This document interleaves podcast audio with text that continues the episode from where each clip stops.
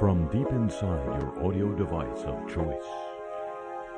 Ladies and gentlemen, we got it. All the other creatures want it. Look it up. It's Dominion.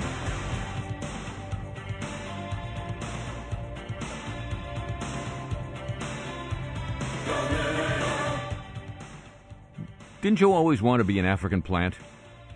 I mean, really. You know, when you grew up.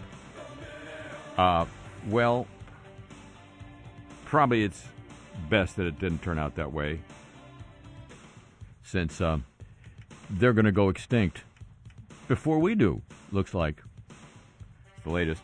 A third of tropical African plants are on the path to extinction, and what a path it is!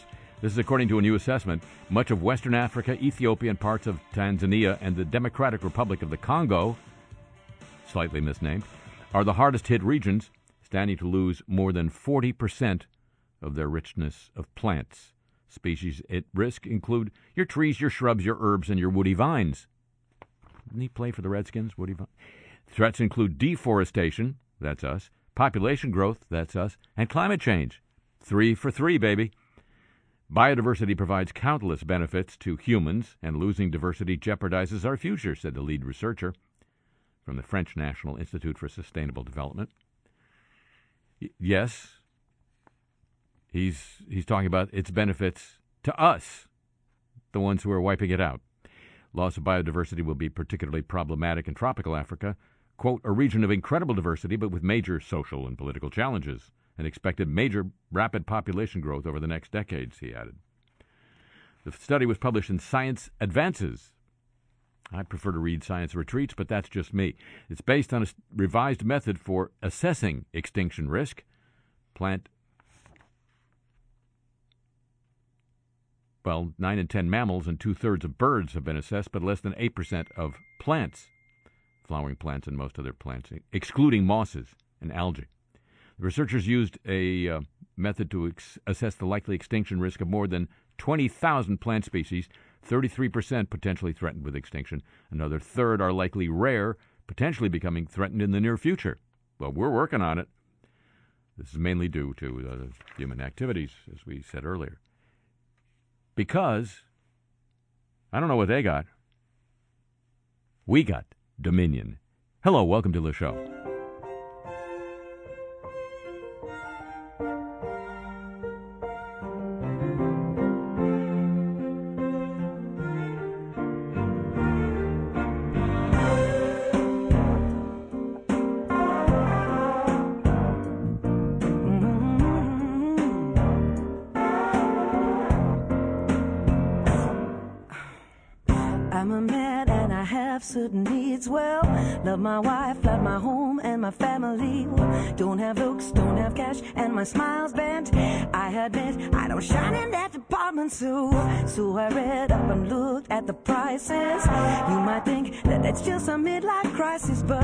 Silicone, silly man acting like a boy. We're in love, and she's more than just a toy. I've got a seven and six living in my house. A second-hand six butt living in my house, living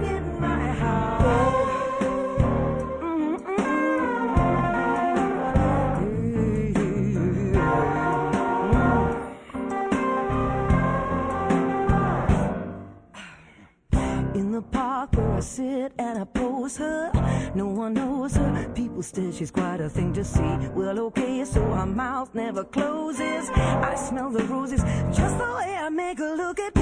After food, we might take in some TV.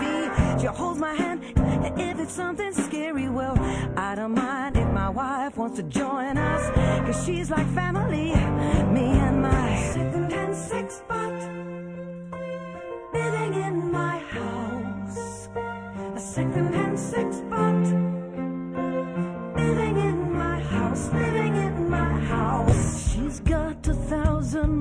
upon her clock, but I don't mind cause she's been inspected, disinfected, so this peace of mind, and she's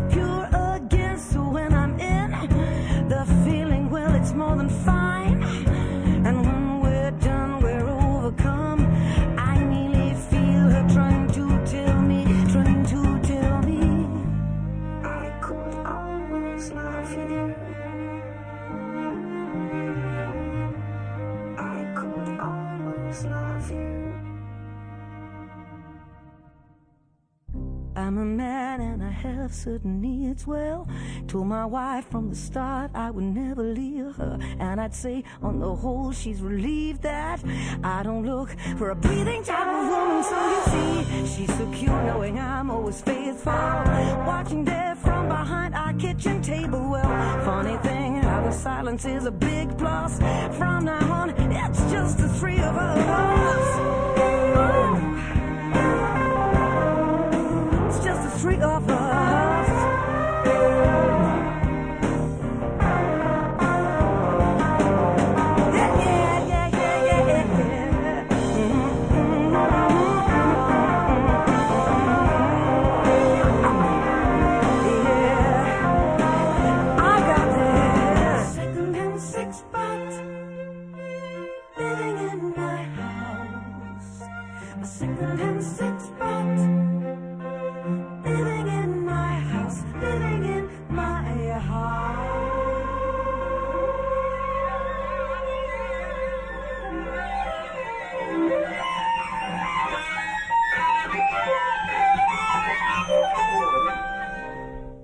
From New Orleans, Louisiana, I'm Harry Shearer, welcoming you to this edition of the show. I, I try, ladies and gentlemen, every once in a while, when I'm here to uh, give you an update on what's going on in the neighborhood. Um, I've mentioned before that uh, despite expectations that everything, or, or proclamations, I should say, that everything's fixed, you know, the new system, the $14 billion new system, that uh, every time I come here to the radio place to do the radio program or podcast, I, I see uh, cranes. There have been cranes. Well, now cranes, of course, are a little busy elsewhere trying to pick up a, a wrecked hotel. So uh, I was driving here today, and, and no, no, no cranes at the uh, one of the, the, the pump stations that are crucial points of the protection system. And then I thought, well, all right then. I have to review my skepticism about this. Oh, I see. Now there are bulldozers. So not finished yet, but it's it's a you know this is a, a tropical city, New Orleans, and you don't really think about the change of seasons here. But uh, we've had two cold snaps. I mean, you know, not like you've got cold snaps, but in two weeks, and I, I don't remember this many red, brilliant red and yellow trees. They must have trucked them in from Vermont or something. It's pretty. It's it's almost as good a look as cranes at the canals. And now, ladies and gentlemen,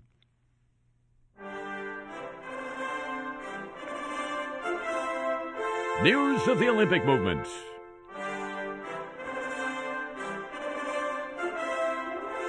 Produced by Jim Ebersol the third.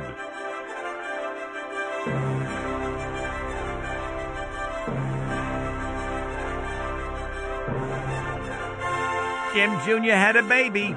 Spectators at the 2020 Tokyo Olympics can each bring one bottled non alcoholic drink, up to 25 fluid ounces, about a pint and a half, into venues this next Olympics. Why? It's a special measure to combat sweating, sweltering temperatures. You be sweating, it be sweltering. Bottled drinks weren't allowed at the games in London and Rio for security reasons, but it'll be important to have them on hand in Tokyo given the heat, said Tokyo Games delivery officer Hidemasa Nakamura. He's not going to deliver the drinks, he's there to deliver the Olympics. So forget about the security. The organizers are still deciding on detailed criteria about what kind of containers would be permitted. They also intend to increase the numbers of drinking fountains and shade tents, along with paper fans and cooling towels that can be worn around the neck. I'm wearing my cooling towel wherever I want, babe. The French language, you've heard of it, has been almost invisible during the drawn out preparations for the Olympics. This is a um, an issue because uh, it is one of the uh, two official languages of the Olympics, and that's uh, that's kind of a thing. News conferences in Tokyo are conducted in Japanese or in English. or with English interpretation. Signs around the organizing committee offices are in Japanese and English. Printed material is largely in Japanese and English. French is seldom seen or heard. Ah, the French. The organization of the Francophones signed an agreement with organizers this week they hope might change things. This, according to the Associated Press, the body represents countries and regions where French is used or the culture is represented. Well, you got to represent the culture. Come on now, representing. You know what I'm saying? I don't. I have no idea what I'm saying. Must be clear by now.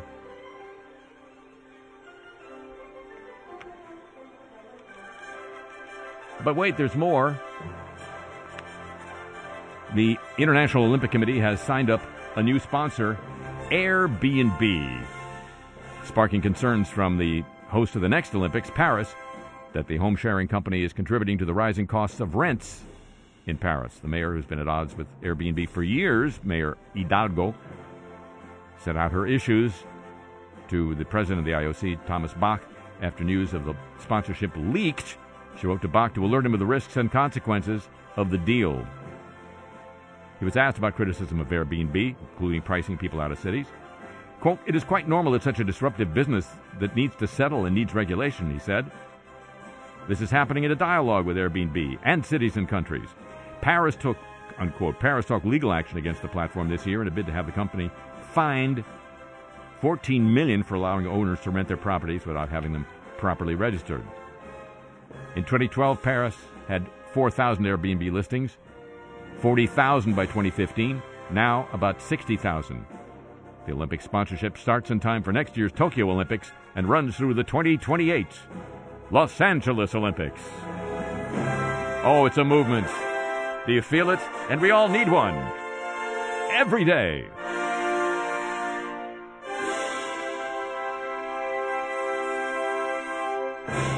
News now of the land of 15,000 princes our freedom loving friends in Saudi Arabia. Who's who's in bed with uh, the prince Mohammed bin bin Bonesaw? Well, who who better, really? You might say, you might ask, than the WWE? Yes, the World Wrestling Federation, friends of Donald Trump's. Don't you know? WWE uh, announced it is committed to holding two events in Saudi Arabia through 2027. First revealed March last year, it has struck a 10 year partnership with the Saudi General Sports Authority. They staged two major shows in Saudi Arabia each year since the Greatest Royal Rumble in April of last year, and the Crown Jewel on two occasions, as well as Super Showdown. This uh, raised some questions, according to Bleacher Report, since uh, there have been travel issues experienced by many wrestlers as they exited Saudi Arabia following Crown Jewel.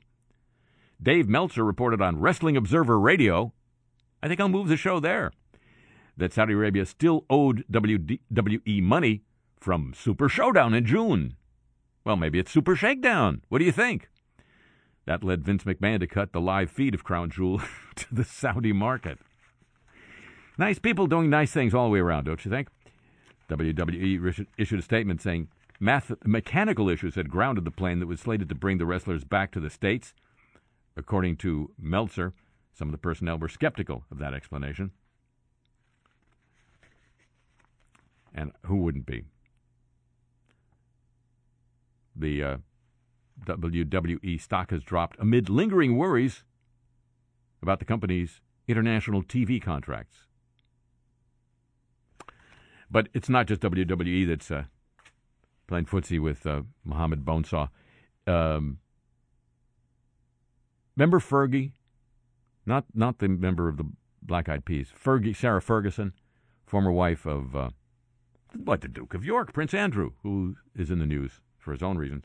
Uh, she just was in Saudi Arabia, attending a thing. You know these important things that important people have to attend, no matter whether the uh, hosts are murderers or not. Um, so you know she's she's sticking up for for the Saudis, no matter what. No matter what. Now this. This is what news of the warm. Soft, listen listen to the. Permafrost coasts make up about one third of the Earth's total coastline. So let's go surf there. What do you say? As a result of accelerated climate change, whole sections of coastline rapidly thaw and erode into the Arctic Ocean. A new study published in the journal Geophysical Research Letters, letters, we get research letters, now shows that large amounts of carbon dioxide are potentially being produced along these eroding permafrost coastlines in the Arctic. Carbon budgets and car- climate simulations have so far missed coastal erosion in their equations, even though it might be a substantial source of carbon dioxide, says the lead author of the study.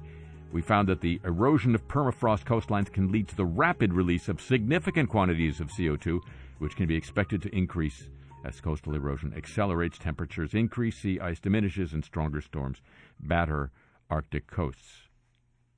I don't think batter would help. I mean, it might make it make them heavier. The, for the new study, the researchers simulated the effects of erosion in a lab experiment.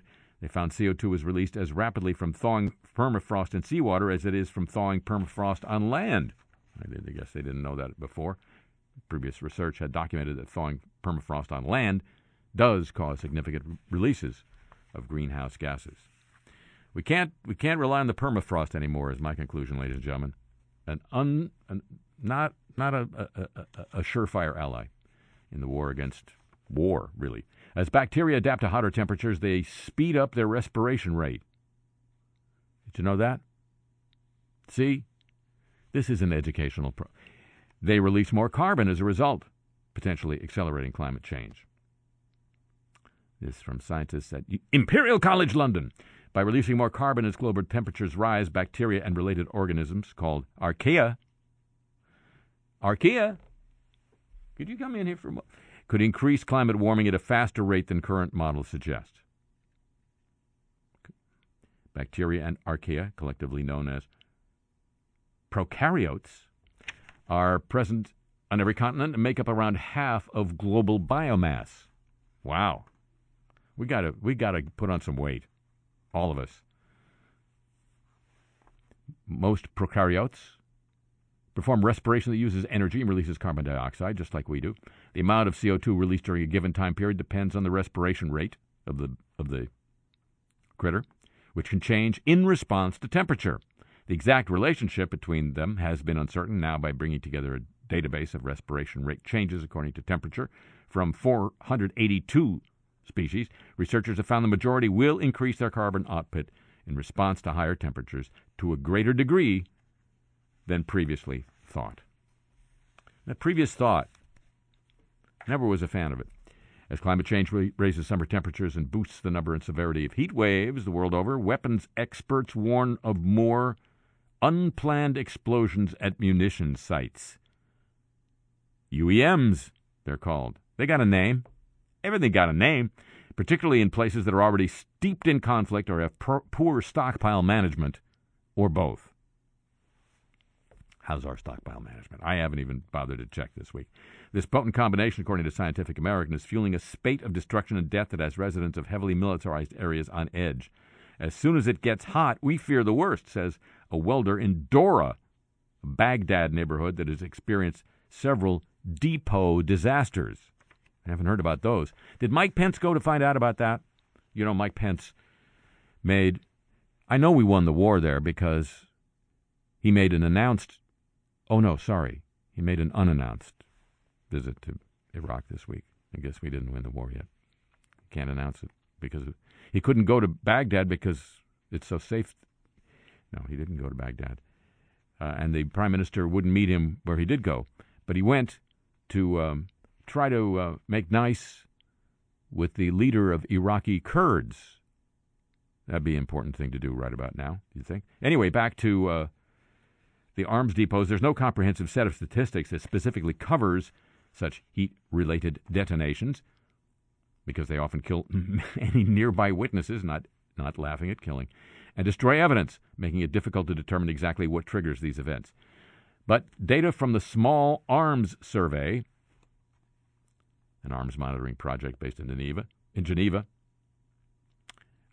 led the uh, author of the article to conclude that UEMs are responsible or, or about 60% more likely between late April and mid September. They show that about 25% of such depot disasters go unexplained. Sounds like a show for uh, one of the cable channels, doesn't it? Depot disasters, Thursday at 9. Another fifth are thought to be related to environmental conditions, which suggests heat might already be one of their leading causes, according to a dozen weapons experts. Most munitions, don't you know, are designed to withstand severe heat. Whew, that's a good one, but only in the relatively short term. If exposed to extreme temperatures and humidity for long enough, a munition can become unstable and may even more or less strip itself apart. Strip itself apart. The wood in anti personnel stake mines rots. Rubber and plastic in plastic mines can shatter in the unrelenting sun. Now you got me feeling sorry for mines. Without regular monitoring, heated explosive materials within munitions can force their way through seals. I blame the seals. They're too busy with the fish. And f- filter plugs, a shell casing's weakest points. Nitroglycerin becomes so sensitive when it absorbs moisture that even a slight shake can set it off. White phosphorus, mmm, that's good. Melts into a liquid at, uh, I don't know, close to 100 degrees Fahrenheit and can crack a munition's outer casing as it expands and contracts with the temperature. When explosives leak out, some react with impurities in the air to form dangerously volatile crystals on the exterior that can explode with friction or motion. The physical effect of abnormally high temperatures is that a high level of stress occurs between components because of the different expansion rates of the individual materials. Says uh, Chief Technical Advisor for a landmine clearance nonprofit. Mortar shells, rockets, and artillery rounds are particularly vulnerable because they're powered by propellants that make them liable to launch at the slightest provocation. Chemical stabilizers prevent self ignition, but for every 5 degrees centigrade Celsius increase above the ideal storage temperature, the stabilizer depletes by a factor of more than one and a half. That depletion accelerates if munitions are exposed to a wide temperature swing over the course of the day, so keep them out of LA. Eventually, there's no more stabilizer, and as a consequence, sometimes no more munitions site either. And, just to complete the picture, higher temperatures also raise the risk of handling errors by fatigued workers. And finally, more than three times more people are at risk from rising sea levels than previously believed, according to new research in The Guardian. Land that's currently home to 300 million people will flood at least once a year by 2050 unless carbon emissions are cut significantly and coastal defense strengthened. Study was published in Nature Communications. This is far above the previous estimate of 80 million. All the way up to 300 million people. Head for the hills, everybody. News of the warm, ladies and gentlemen. It is a thoroughly copyrighted feature of this broadcast. And now,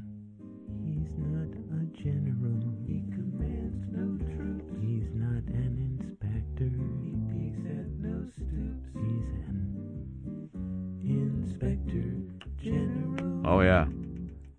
Oh, yeah. Oh, yeah.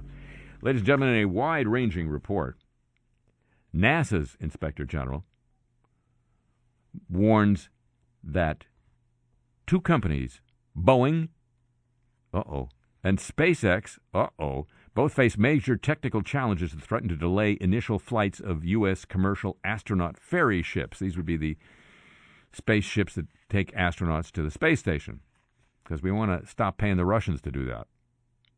Boeing and SpaceX, i.e., Elon Musk, king of customer service. In the worst case scenario, NASA could be forced to reduce its presence aboard the space station to a single astronaut for an extended period, according to the IG. No, he won't be lonely. There'll be people from, I don't know, China, India, countries with uh, working systems up there. So where are you from? Boeing and SpaceX each face significant safety and technical challenges with parachutes. parachutes. Can't get those right. You know, it's not, not nothing that really sophisticated. It's parachutes. Well, of course, it is SpaceX. They can't get the. Um, well, it's not SpaceX, it's Tesla, of course. Each face significant safety and technical challenges with parachutes, propulsion, and launch abort systems that need to be resolved prior to receiving NASA authorization to transport crew. The p- complexity of these issues has already caused at least a two year delay in the development by both contractors, as well as testing and qualification schedules, may further delay certification of the launch vehicles by an additional year, according to the IG. This has been the, the case since the space shuttle retired. Playing golf in Florida now. In 2011, NASA has been forced to rely on Russia and its three seat Soyuz spacecraft to carry U.S. and partner agencies' astronauts.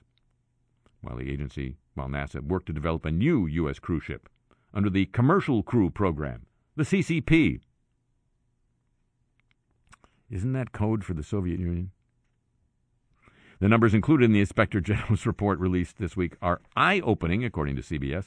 Since 2006, NASA has purchased 70 seats on the Soyuz at approximately 4 billion, including 5 seats purchased through Boeing. I guess uh, 4 billion apiece. So this would be 373 million. Oh. Oh, the seats uh, through Boeing are 373 billion million. The big number is the almost four billion for the seats. Overall, NASA paid an average cost per seat of 500, uh, 55 million for the 70 completed and planned missions through 2020, with prices ranging from 21.3 million to 86 million for each round trip. This is because we don't have our own thing. Only SpaceX offers significantly lower costs. NASA will pay more for a seat on Boeing's Starliner spacecraft than the agency, currently pays to fly aboard a Soyuz, according to the Inspector General. The uh, we will have the final seat on the Soyuz used in April, joining two cosmonauts up there. NASA is currently negotiating for at least two more seats with the Russians. That's complicated by the Russian decision to reduce the number of Soyuz flights to just two per year because they're holding open the possibility of launching space tourists and other non professionals to the space station in order to make money. We've taught them well. News of Inspectors General, ladies and gentlemen. It's a copyrighted feature of this broadcast.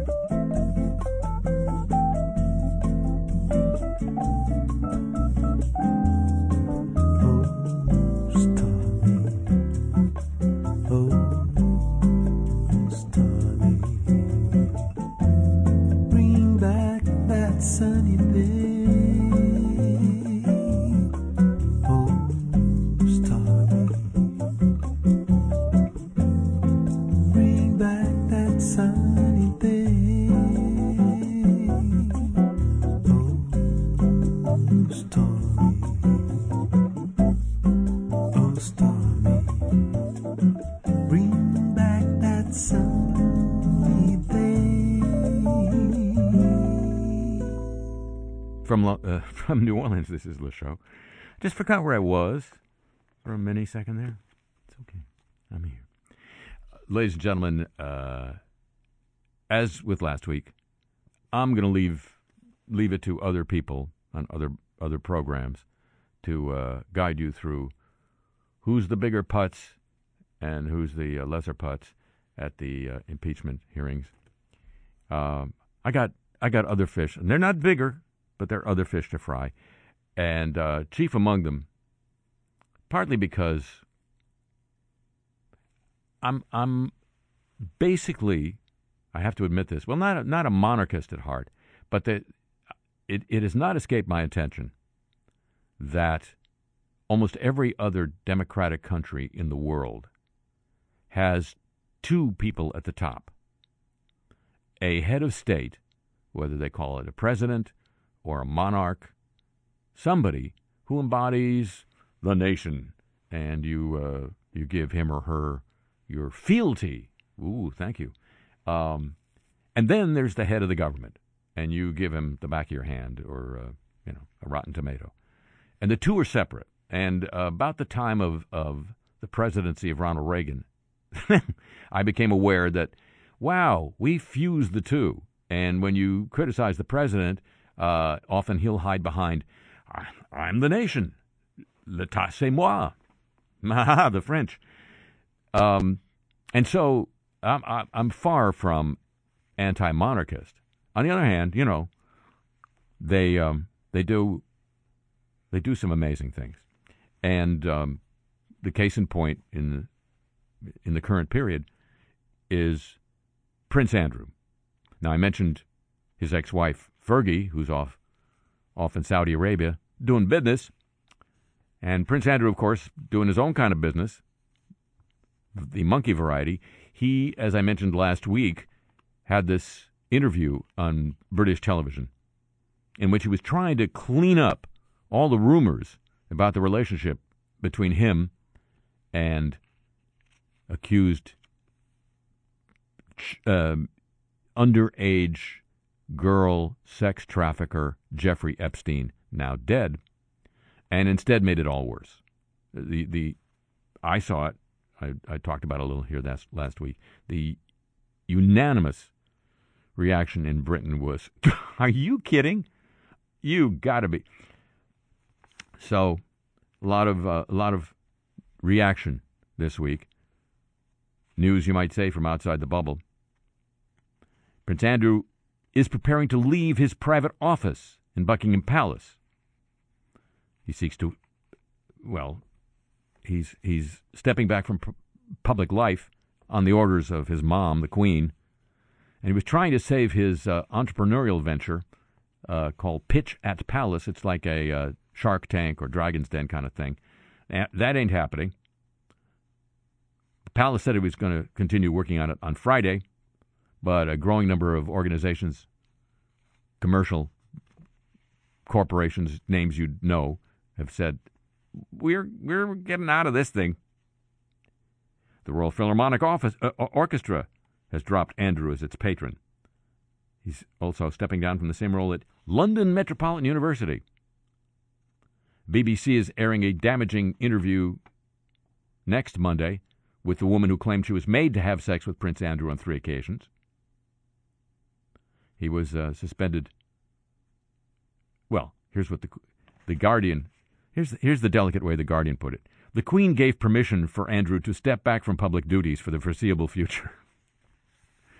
See, there's there's still a little bit of uh, delicacy to public public uh, discourse in Great Britain. Not very much anymore. Now he's been forced to sever ties with the Pitch at Palace initiative after having desperately tried to cling on to it for several days.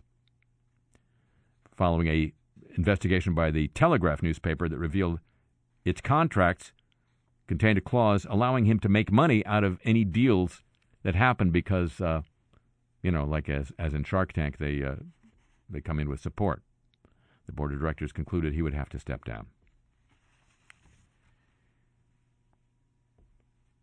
And uh, most interesting to me, you know, the the most legendary, or some of the most legendary advice in politics is when you're in a hole, stop digging. Vanity Fair reports there are rumors swirling that Andrew wants to do another interview, according to Vanity Fair. Andrew hasn't drawn a line under it, which is British for he hasn't said no to it. He wants the chance to put right the things he didn't say. Newsnight, the original home of the original interview, gave him the chance to show some so, show some remorse. He was asked if there was anything else he wanted to say. It was an open goal. He didn't grasp it. And I think he sees that now. That's a quote from the source. While it appeared the Queen gave her blessing for the first interview, filmed at the palace, boy, the cleaning crew that had to come in, she may not sanction her son giving another on the record talk anytime soon. TV interviews, points out Vanity Fair, have never played out well for the Royals. Charles's interview with TV journalist Jonathan Dimbleby earned him more criticism than sympathy. Diana's famous interview with Martin Bashir didn't bode well for the royal family. Prince Harry and Meghan Markle's decision to be interviewed for a special led to a frenzy of headlines about the Duchess's mental health and Harry's relationship with his brother. People with ties to Buckingham Palace said they could not recall a senior member of the royal family having been suspended so abruptly and publicly from his or her duties. So, yes, the idea that uh, he might again do an interview now, I guess if it were done in Britain, it might need the, the Queen's assent. So he might uh, might well decide to cross the pond. Today, can the prince keep from becoming the frog? We're going to shove right down to the cob. Nobody's going to be spitting out the kernels. On an all-new Dr. Bill. Five. Stand by, Dr. Bill. Four. This whole show is a royal pain. Three. Have a good show, Dr. Bill. Two. We're going to kick Ellen's ass today. One. Dr. Bill! Dr. Bill! Thank you. Thank you very much. You know, most of us would give our eye teeth to be a member of a royal family, living in a palace, limousines galore, servants waiting hand and foot. To be honest, it sounds a lot like my life. But royalty can be a golden cage, and our guest today didn't just fly the coop, he was kicked out of it. Please welcome the Duke of York, Prince Andrew. Welcome. Have a seat. Hello, Dr. Bill. I'm, I'm, I'm kicking myself already for not having done this earlier. Well, with all due respect, Andrew, mm-hmm. I'll be doing the kicking. Well, as, as you well know, from my mother on down, I've been getting more than my share. This is all about your mother, isn't it? I mean, you wouldn't be sitting here if it weren't for her. Well, I dare say that could be said of everybody in this studio, with reference, of course, to their mothers, not, not mine. But if your mother was a housewife in Houston, nobody would care who your friends were except her. Well, of course, that's true. Nobody feels worse about what she's going through than I. I'll tell you what, my friend. I bet she feels worse. She's 93, for God's sake. Well, I, I take your point. I should have said that nobody feels worse about her feeling worse about this than I do. Oh, is, is all this mm-hmm. your, your, your friendship with a sex offender, mm-hmm. your refusal to own it? Is this just your way of getting back at her for having had your older brother first? This is a sibling issue played out on the biggest stage this side of the Oscars, isn't it? Well, you know, I, have thought about this for a long time. And, and if I may, Your Highness mm-hmm. or Your Majesty, or as I'd put it, your cluelessness, the time for thinking is over and the time for talking is here. The local news isn't going to wait for you to take off your thinking cap. Right, right, right, right, right. Certainly, Charles and I have, have had our struggles over the years. In my family, these are things we don't talk about in public, although it does leak into the tabloids from time to time. I don't quite know how. You might have to ask Charles. Uh, but, but, but, but, Mr. Epstein, as I said in the previous interview, offered me such a rich array of opportunities to meet people, you might say, at my level. Andrew, you could call up anybody in the world you wanted to meet, invite them over to a palace you used to be welcome at, and they'd hop on the first plane. Isn't that true? I mean, you had a whole TV crew in there just a couple of weeks ago. Yes, and that took several months to arrange. Mm. One understands that the royal household is large and unwieldy apparatus. Mr. Epstein's channel to meet scientists and artists was uh, very much more streamlined. Not to mention the opportunity to meet the underage girls. Again, and I must stress this point, I never saw any of that. There were even times, I'm, I'm ashamed to admit, when I asked myself, I've heard all about this. Why am I missing out? Of course, in the longer run, that ends up having been quite fortunate for all concerned. Do, do, you think Mr. Epstein was being protective of you, like the big brother you never had, the way Charles never did? Well, I really must resist this notion that Charles played any part in this. Any chance that my mistakes could besmirch his reputation further would just compound the damage, almost by definition. I'm responsible for my behavior, and I'm sure he is, in some sense, responsible for his. Do you, do you wish you could trade places with Jeffrey? Have all the privilege and the money and none of the burden of being the son of the Queen? oh, heavens, no, Dr. Bill. I'm privileged beyond all imagining, and I have a mother who, whatever her other problems, has been supportive and encouraging right up to the time she ushered me out of the palace. If anything, I think, uh, perhaps Mr. Epstein envied me.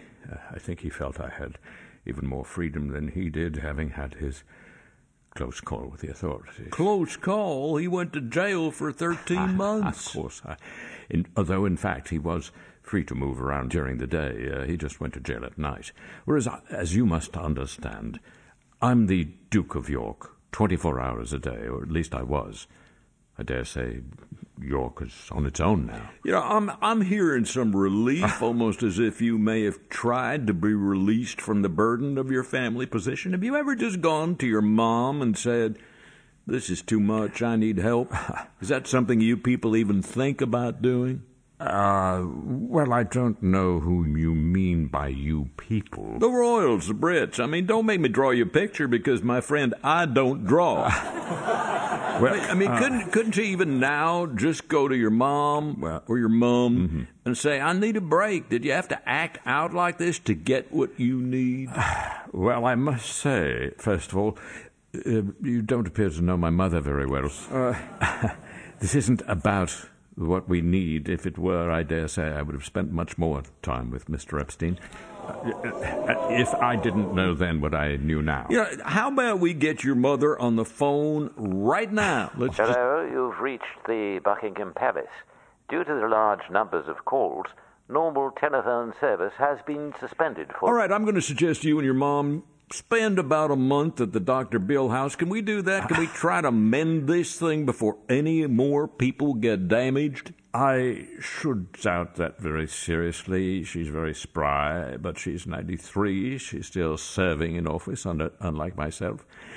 And I would think her personal needs would overwhelm whatever facilities you may have. Okay, well, I know a lot of other countries have monarchs and royal families, and they don't seem to dig themselves into the kinds of holes you people do. So next time we do this, we'll have a prince from Monaco or Holland. What do you say, audience? Right. Tomorrow, an alcoholic father took his son to AA. How'd that work out? Till then, remember if you don't put yourself on a pedestal, nobody else will. Bye bye. The Dr. Bill Show is a make a big production out of it production.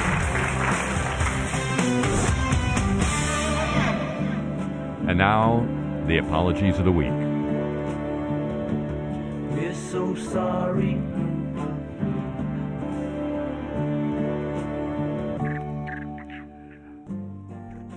Well, here's the first apology comes from right here in actually not in but right near New Orleans. Midway through Harriet, the recently released movie about the life of uh, Harriet Tubman, the lights at a Metairie, I said Metairie, movie theater stopped, snapped on, the lights did, and the film came to a halt. More than a dozen members of a local African American women's empowerment group, the 504 Queens, were attending a showing. They'd reserved their seats at the AMC Clearview Palace 12 in Metairie. But after the movie started, they said the theater's employees began treating them suspiciously and questioning whether they really had tickets and were in the right seats. Finally, a manager interrupted the film to confront them as everyone, everyone else in the theater stared. Sandra Gordon, 65, told NOLA.com the experience was humiliating. This week, AMC Theaters apologized for the incident, fired the three employees involved. The company has also agreed to meet a list of demands set out by the 504 Queens, including giving up to 20,000 free tickets to Harriet to local high school students so they can learn about the life of the abolitionist. It's an apology with a punch. Beauty influencer Kristen Leanne has apologized for singing a song lyric that contains the N word. I said beauty influencer, for those of you who don't even know what that is. She's popular on Instagram and YouTube, where she creates beauty related content for more than a million followers. She's also the owner of a hair color company. Well, how did that happen? That is such a nutty coincidence. On Monday, she attended the American Influencer Awards. I said the American Influencer Awards. I had a sketch on this program one time, the uh, the American Extra Awards, where the people who stand around in the background of movie scenes. But this is better. In Hollywood, where she filmed herself singing the N word while watching Saweetie perform. Now, people are criticizing her for her actions, arguing that her apology doesn't cut it. She was nominated, by the way, for Product Review Influencer of the Year. I said Product Review Influencer of the Year. She didn't win. She appeared on the red carpet, later filmed herself singing along to My Type, along with rapper Saweetie. Leanne posted the clip on her Instagram. She addressed her use of the N word the following day. Hey guys, I'm currently airport getting to another flight and it's super, super loud in here, so I can't really address that the way I like to verbally and heart to heart with you guys. I've seen your comments. I'm going to address them in the next slide right here. I don't want to disturb anybody at the airport. I'm going to get on a flight in a second, but I just want to thank you in advance for reading what I have to say. Yeah, I'm sorry at the airport. It's really bad timing. I appreciate your comments and bringing it to my attention. She then posted a written apology on both Instagram and Twitter, again noting she would have responded earlier if she wasn't on a flight. I see your comments and do not take this lightly. I'm deeply sorry. I could say I was hyped up singing along to a song. I could say I was tipsy and in the moment, but that's just unnecessary excuses. I've got to do better and know better. I'm appreciative of being held accountable. I feel terrible. Uh, you have my word. I will do better and not let it happen again. Unquote. And maybe next year, she'll win the Product Review Influencer of the Year award. What do you think? Frontier Airlines has apologized for an inconvenient technical glitch that led to some frightening emails for customers. Last week, the error read, quote, There has been a change to your upcoming flight, and encouraged recipients to call the airline's rebooking hotline to speak with an agent about, quote, reaccommodation options, unquote. Remember reaccommodation? That's when the United Airlines haul that guy off the plane, legs first. That was reaccommodation. Many customers dialed the line, which was so busy, some were put on hold or simply directed to voicemail. The airline acknowledged the issue in a tweet, confirming the email was an error. This evening, a technical problem generated an email to some customers stating their upcoming flight was canceled. This email was sent in error. We sincerely apologize. You may confirm the details of your trip by entering your confirmation number on our website. Unfortunately, our website. Oh, no, they didn't say that. Uh, more wrestling news this week. Wow. Haven't had this much wrestling news ever. The latest episode of NWA Power with three R's was removed from YouTube after a line from Jim Cornette, who's doing the commentary on the quote match unquote, drew fire from fans. The moment occurred during a non-title, non-quote title unquote match unquote, when Cornette attempted to describe the strength and courage of Trevor Murdoch, one of the contenders. He's the only man I've ever known that can strap a bucket of fried chicken on his back and ride a motor scooter across Ethiopia. the announcer proclaimed. He drew that he, he used that line during a promo in the past, but this time it drew heavy criticism from fans. NWA Vice President David Lagana released an apology via Twitter, promising to take down and re edit the episode. One of our talents, he says, one of our talents made comments which some viewers found offensive. We deeply regret the error and apologize. We've temporarily taken the program down while we correct this error. The altered episode was republished hours later. This isn't the first time NWA has had to make a statement on behalf of Cornette. Earlier this month, they released a statement in regards to comments Cornette made making light of suicide. Keep him on the staff, guys.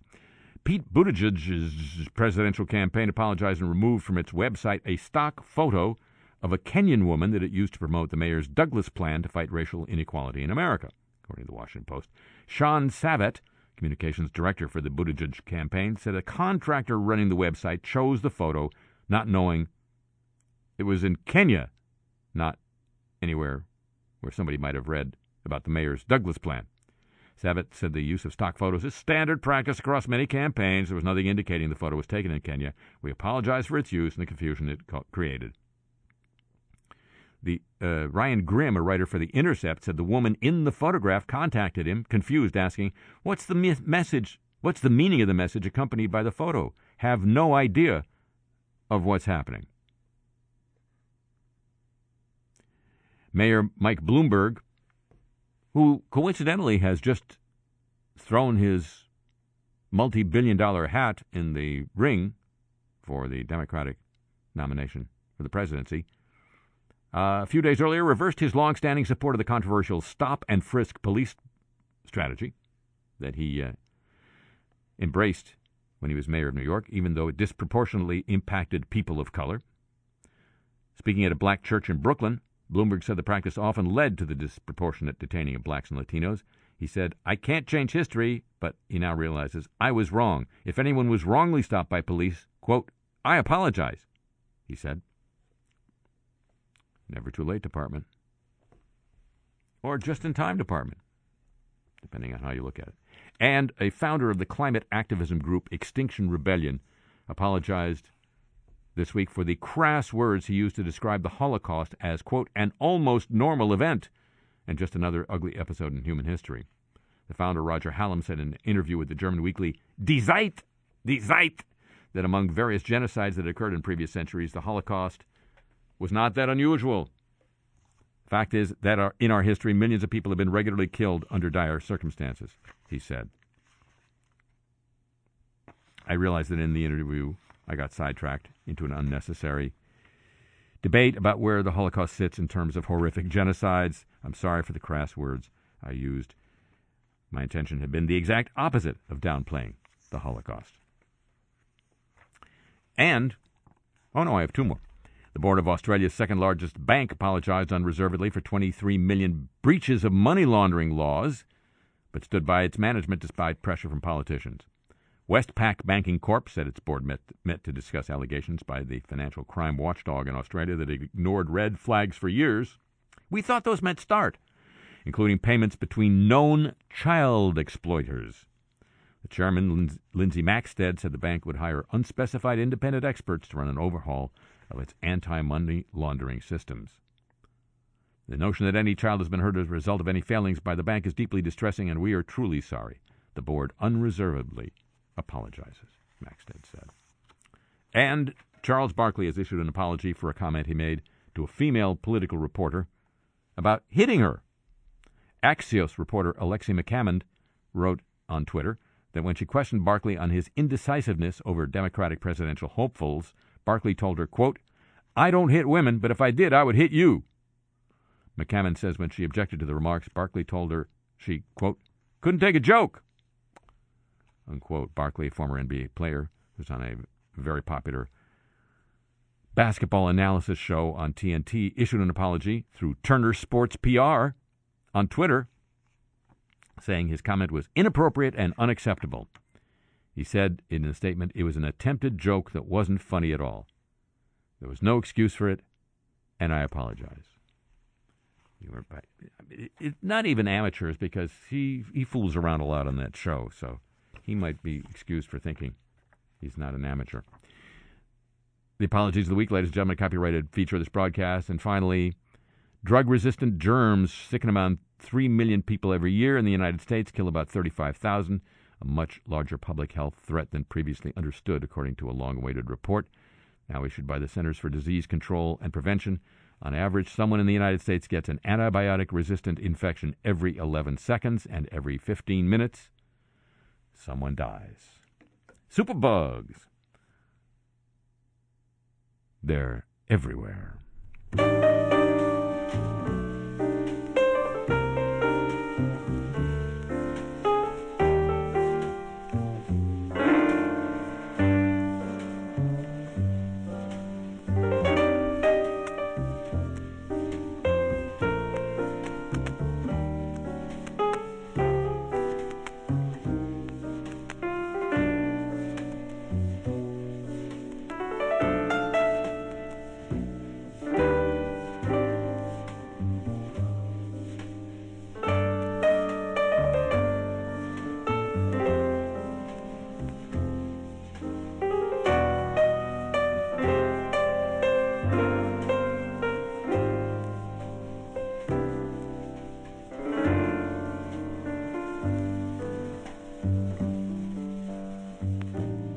Ladies and gentlemen, that's going to conclude this week's edition of the show. Back next week on the radio, same time, same station, and on your audio device of choice when you want it. Don't let anybody make you want it at another time. And it'd be just like cleaning the scratches off this piano if you'd agree to join with me then. Would you already? Thank you very much. Uh huh.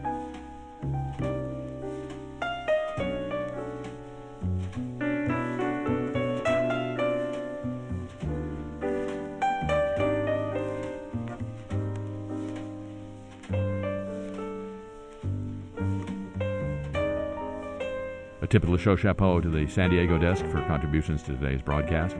Thanks, as always, to Pam Halstead and to Thomas Walsh here at WWNO for their support. The email address for this program, a chance to get Cars I Talk t shirts. Christmas is coming. And the playlist of the music heard here, all at harryshearer.com. And I'm on Twitter at the Harry Shearer.